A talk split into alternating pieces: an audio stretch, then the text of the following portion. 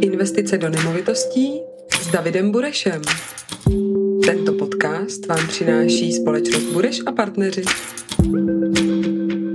Den, jsem Bára Soukupová a vítám vás u dalšího dílu podcastu Investice do nemovitostí s Davidem Burešem. Dnes si budeme povídat o velmi aktuálním tématu. Jsme v prosinci 2021 a budeme si povídat o tom, jak Česká národní banka reguluje a chystá se regulovat pravidla pro poskytování hypoték. Davide, od března 2021 může podle změny zákona Česká národní banka v podstatě nařizovat parametry hypoték. Co se stalo doteď a co nás čeká? No, ehm, na začátek bych možná řekl, že centrální banka tohle chtěla dělat už dlouhou dobu na zpátek, ale mohla pouze doporučovat. A pak si vynucovat nějakým takovým ty, ty, ty na ty banky, když to nechtěli plnit. Ale skutečně, jak říkáš, od března 21 eh, centrální banka má tu pravomoc z pohledu eh, nařízení tohleto natvrdo říct těm komerčním ústavům, budete dělat tohle a tohle. A Eh, teď během konce listopadu 2021 to poprvé udělala a využila této možnosti a vydala nařízení, které od dubna 22, takže přibližně za půl roku, mění některá pravidla. Natvrdo se tady teď začíná dělit úvěry poskytované lidem do 36 let včetně a lidem starším. Bere se, že lidé do 36 let to primárně potřebují na uh, svůj životní start na pořízení svého bydlení, takže mají trošku výhodnější podmínky, ale uh, je potřeba se na to dívat to optikou, jak je to dnes a to, co bude, řekněme, od dubna. Protože banky v tomhletom, v této oblasti, o které se budeme bavit za poslední 2-3 roky, eh, jednou zpřísnili, pak zase trošku zlehčili a tak dále, ale bylo to pořád na základě doporučení. Takže to, co centrální banka říká, je, eh, že musí ty jednotlivé komerční hypoteční ústavy změnit parametry u třech, na třech místech. Jedno je to, kolik bude LTV, to znamená, kolik procent ze zástavy eh, bude moc banka půjčovat. Takže když má být hodnotu 5 milionů, tak banka chce, centrální banka chce, aby půjčovali standardně jenom do 80%, to znamená z 5 milionů 4 miliony. Pro osoby, které jsou do 36 let, tak ta možnost bude až do 90%, jako to máme dneska. A e, očekávám, že e, každá banka si to zase bude trošku vykládat po svým, jako je to i dnes. E, to znamená, že třeba Česká spořitelna to má primárně na prvobydlení, takže na tu první jednu, jeden nákup. U některých bank to je třeba ve dvou, třech případech. To je teď vedlejší, uvidíme, jak si to budou ty banky vykládat, ale primární je, že osoby nad 36 let budou mít do 80% a osoby do 36 třeba první, jednu, dvě možná, 90 a ostatní tak jenom 80. Takže z pohledu investora, který většinou už má nějakou nemovitost na úvěr nakoupenou, to bude v praxi znamenat, že většina těch úvěrů bude 80%. Eh, současně ale je potřeba vědět, že pokud ten investor dá do zástavy jinou nemovitost, která má dostatečnou hodnotu, tak si bude schopen tuhle tu výši eh, posouvat.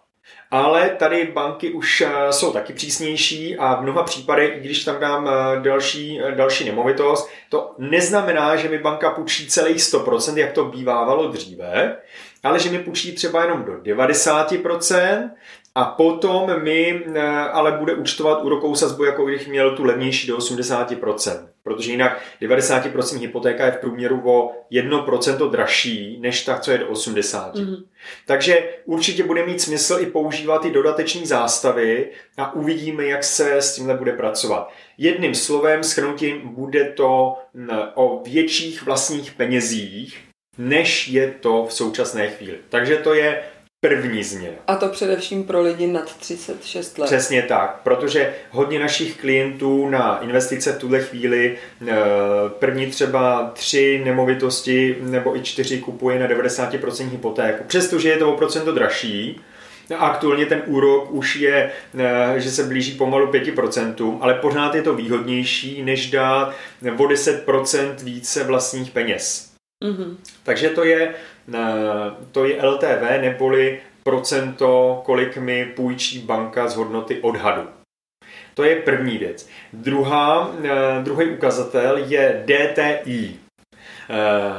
Jednoduše řečeno, je to pohled na to, kolik z toho celkového zadlužení, to znamená, když budu mít já úvěr v hodnotě 10 milionů, tak abych já mohl mít úvěry v 10, 10 milionů, tak eh, musím vůči tomu mít i nějaké roční příjmy.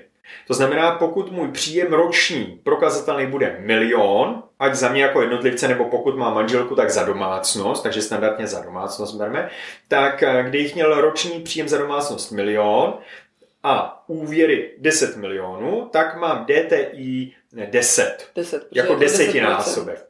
Jako, tak, desetinásobek. Eh, v tuhle chvíli je průměr na trhu k dnešnímu dni 9,5, mm-hmm. tenhle, ten, eh, tenhle ten poměr. A od toho dubna bude pro eh, mladší 36 let pořád 9,5, pro starší bude jenom 8,5. Mm-hmm. Takže tím pádem banka bude říkat, ano, při stejném množství vašeho ročního příjmu si můžete dovolit menší množství, mm-hmm. menší sumu celkových úvěrů. Takže to bude eh, druhá věc. A tohle to mě omezí, i když mám dostatečnou dodatečnou zástavu. Ta na to totiž nemá vliv. Jo, porovnám pouze celkový příjmy a celkový zadlužení. A vedle toho je pak ještě jeden ukazatel do třetice, a to je DSTI. A tam zase se na to dívám z pohledu toho, kolik eh, na mé měsíční, eh, na mém měsíčním pohledu mám eh, příjem a kolik z toho procent jsou výdaje na splátky úvěru.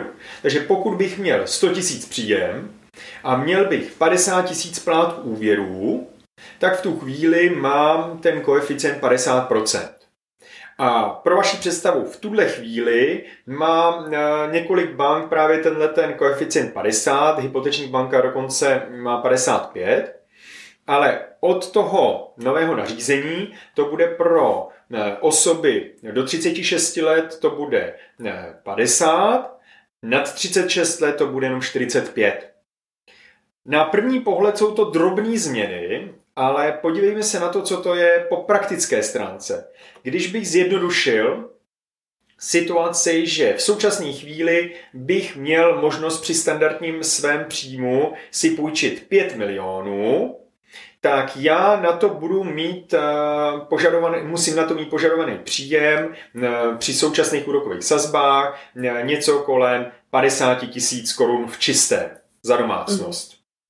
Ve chvíli, kdy ale bych si chtěl půjčit, tohle se bavíme u 80% hypotéky.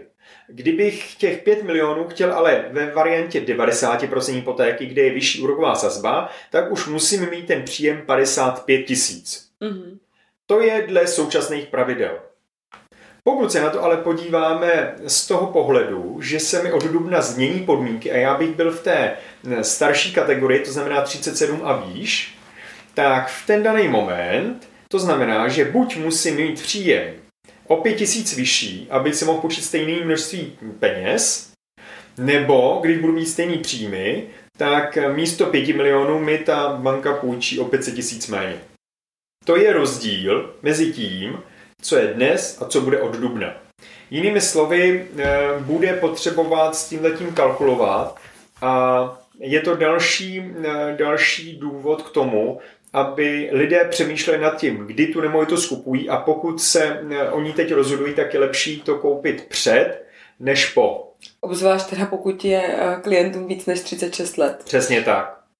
Super. Děkuji moc za vysvětlení, Davide. Dnes jsme si povídali o tom, eh, jak Česká národní banka reguluje trh hypoték a co nás čeká, jaké změny v pravidlech poskytování hypoték nás čekají od dubna 2022. Děkujeme za vaši zpětnou vazbu na naše podcasty, děkujeme, že nás posloucháte nebo sledujete a pokud vás naše služby zaujaly, neváhejte nás kontaktovat. Díky. Díky.